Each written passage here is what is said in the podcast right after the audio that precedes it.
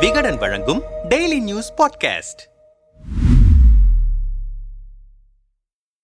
கர்நாடகாவில் முதல்வர் பதவிக்கான ரேஸில் முன்னாள் முதல்வர் சித்தராமையா காங்கிரஸ் மாநில தலைவர் டி கே சிவகுமார் ஆகியோரிடையே கடும் போட்டி நிலவுகிறது. கட்சியின் அகில இந்திய தலைவர்களுடன் பேச்சுவார்த்தை நடத்துவதற்காக டெல்லி சென்றிருக்கிறார் சித்தராமையா. முதல் இரண்டரை ஆண்டுகளுக்கு டி கே சிவகுமாரை துணை முதல்வராக ஆக்கலாம் என்று கட்சி தலைமை யோசிப்பதாகவும் துணை முதல்வராவதற்கு டி கே சிவகுமாருக்கு விருப்பமில்லை என்றும் செய்திகள் கூறுகின்றன. இந்த நிலையில் முதல்வர் பதவிக்கான போட்டியில் சித்தராமையா முந்துவதாக செய்திகள் வருகின்றன. தங்களுக்கு நூத்தி ஒன்பது எம்எல்ஏக்களின் ஆதரவு இருப்பதாக சித்தராமையாவின் ஆதரவாளர்களும் தங்களுக்கு எழுபத்தி ஐந்திற்கும் மேற்பட்ட எம்எல்ஏக்களின் ஆதரவு இருப்பதாக டி. கே. சிவகுமார் ஆதரவாளர்களும் கூறி வருகிறார்கள். ஆனால் நூத்தி முப்பத்தி ஐந்து எம்எல்ஏக்களில் பெரும்பான்மையோரின் ஆதரவு சித்தராமையாவுக்கு இருப்பதாகவும் அவரே முதல்வர் பதவிக்கு தேர்வு செய்யப்படுவார் என்றும் காங்கிரஸ் தலைமைக்கு நெருக்கமான வட்டாரங்கள் தெரிவிக்கின்றன. எண்பதற்கும் மேற்பட்ட எம்எல்ஏக்கள் சித்தராமையாவுக்கும் சுமார் நாற்பத்தி ஐந்து எம்எல்ஏக்களின் ஆதரவுதான் டி. கே. சிவகுமாருக்கு இருக்கிறது என்றும் அந்த வட்டாரங்கள் கூறியிருக்கின்றன.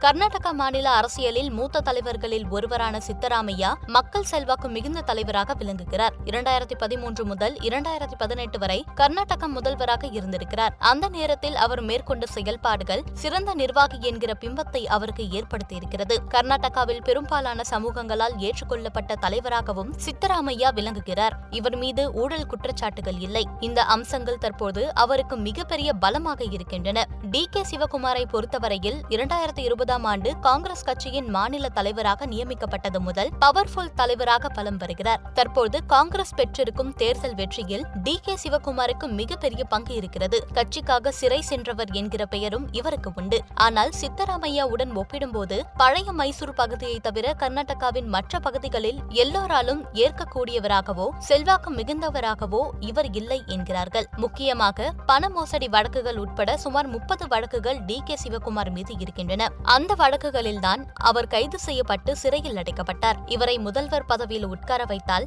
எப்போது வேண்டுமானாலும் கைது செய்யப்பட வாய்ப்பிருக்கிறது. அப்படி ஒன்று நிகழ்ந்தால் இவ்வளவு பெரிய வெற்றியை பெற்றிருந்தும் பல புதிய சவால்களை காங்கிரஸ் கட்சி எதிர்கொள்ள வேண்டியிருக்கும். டி. கே. சிவகுமாருக்கு எதிரான வழக்குகளை கையாண்டவர் கர்நாடகா டிஜிபியாக இருந்த பிரவீன் சூட். கர்நாடகாவில் காங்கிரஸ் வெற்றி பெற்ற நிலையில் சிபிஐ இயக்குநராக பிரவீன் சூட் நியமிக்கப்பட்டிருக்கிறார். டி. கே. சிவகுமாருக்கும் காங்கிரசுக்கும் செக் வைப்பதற்கு வைப்பதற்காகவே இவர் சிபிஐ இயக்குநராக நியமிக்கப்பட்டிருக்கிறார் என்கிற ஒரு தகவலும் கர்நாடகா அரசியல் வட்டத்தில் உலாவுகிறது. கர்நாடகாவில் ஆட்சியை அமைத்து இரண்டாயிரத்தி இருபத்தி நான்கில் நாடாளுமன்ற தேர்தல் வரை எந்தவித பிரச்சனையும் இல்லாமல் ஆட்சியை கொண்டு செல்ல வேண்டிய அவசியம் காங்கிரசுக்கு இருக்கிறது. மேலும் முக்கியமான ஐந்து வாக்குறுதிகளை நிறைவேற்ற வேண்டும். சித்தராமையாவை முதல்வராக்கினால் மட்டுமே இவையெல்லாம் சாத்தியமாகும் என்று கட்சி தலைமை கருதுகிறது என்ற தகவலும் காங்கிரஸ் கட்சி வட்டாரத்தில் பேசப்படுகிறது. மேலும் சித்தராமையா மதசார்பற்ற ஜனதா தளத்திலிருந்து வந்தவர். தமக்கு முதல்வர் பதவி தரப்படவில்லை என்ற காரணத்தால் அந்த கட்சியிலிருந்து விலகி காங்கிரஸில் இணைந்தார். இதுதான் என்னுடைய தேர்தல் அரசியலில் கடைசி தேர்தல் என்று அவர் தேர்தலுக்கு முன்பாக அறிவித்திருந்தார். இந்த நிலையில் டி. கே. சிவகுமாருக்கு முதல்வர் பதவி அளிக்கப்பட்டால் காங்கிரஸிலிருந்து சித்தராமையா வெளியே செல்லவும் வாய்ப்பிருக்கிறது என்கிறார்கள் கர்நாடக அரசியலை உற்று நோக்கும் அரசியல் பார்வையாளர்கள். எனவே